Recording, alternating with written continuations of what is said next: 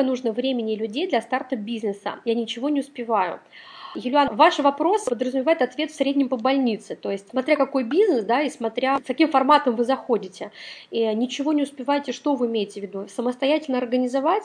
Здесь мой совет был бы просто запараллелить процессы и распределить свое время дневное так, что вы уделяете внимание всем аспектам. Два часа на кадры, два часа на партнеров, два часа на продажи, два часа на то и то и то. Да?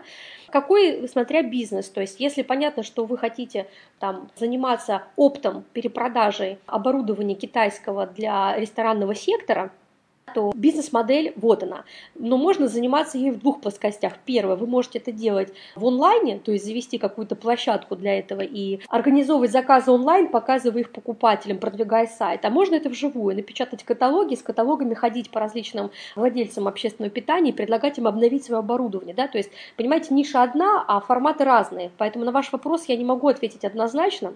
Александр Лавничук просчитывается масса денежного обращения – узнаете спрос, задаете предложение. Ну, в целом так и есть.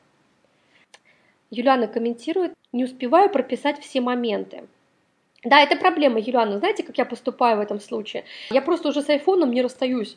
Не знаю, там не просыпаюсь ни на диктовый материал, не засыпаю ни на диктовый материал.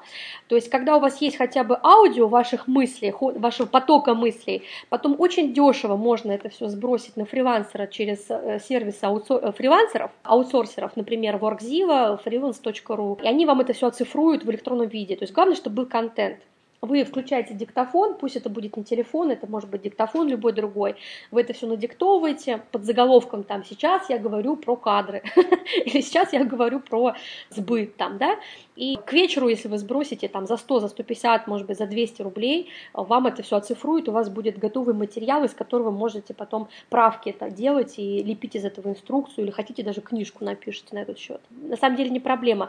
Более того, сама я и многие мои деловые партнеры пользуемся сервисом evernote.com, evernote.com. Этот сервис, если вы покупаете платную версию, по-моему, там не буду врать вам сколько, в общем-то, сколько-то она стоит в год, она поддерживает еще офлайн работу, у нее есть встроенный диктофон. То есть мало того, что Evernote дает возможность записывать в хронике все ваши заметки делать, вы потом можете их там в поисковике находить, отсортировывать, у вас всегда под рукой можно найти будет материалы туда прикреплять и так далее, там подобное. Там еще есть опция диктофона, и как заметка диктофонная запись там остается. Тоже очень удобный сервис.